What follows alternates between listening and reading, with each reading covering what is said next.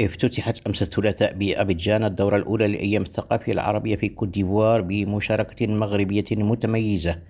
وتنظم هذه الدورة على مدى 3 أيام من قبل مجلس سفراء العرب المعتمد من كوت ديفوار، وتمثل مناسبة ل15 بلدا عربيا مشاركا لاستعراض جوانب متعددة من ثقافاتها وإقامة روابط قوية مع المجتمعات الإيفوارية والإفريقية.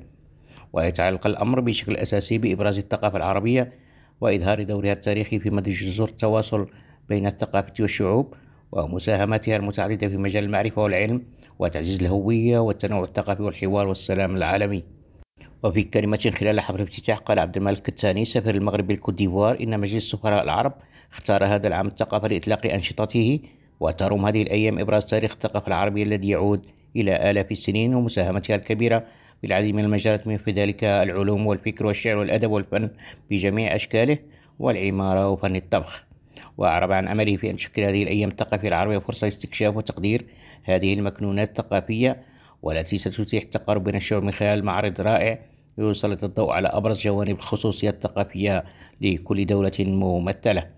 من جهتها أشادت وزيرة الثقافة والفرنكوفونية الإيفوارية فرانسواز ريمارك بتنظيم هذا الحدث الثقافي الهام، معربة عن شكرها لمجلس سفراء العرب المعتمدين لدى كوت ديفوار برئاسة سفير المغرب في أبيجان. وأقيم خلال حفل افتتاح عرض موسيقي غني بالألوان لفرقة عبيده ترما المغربية. عزيز القضية بجان ريم راديو.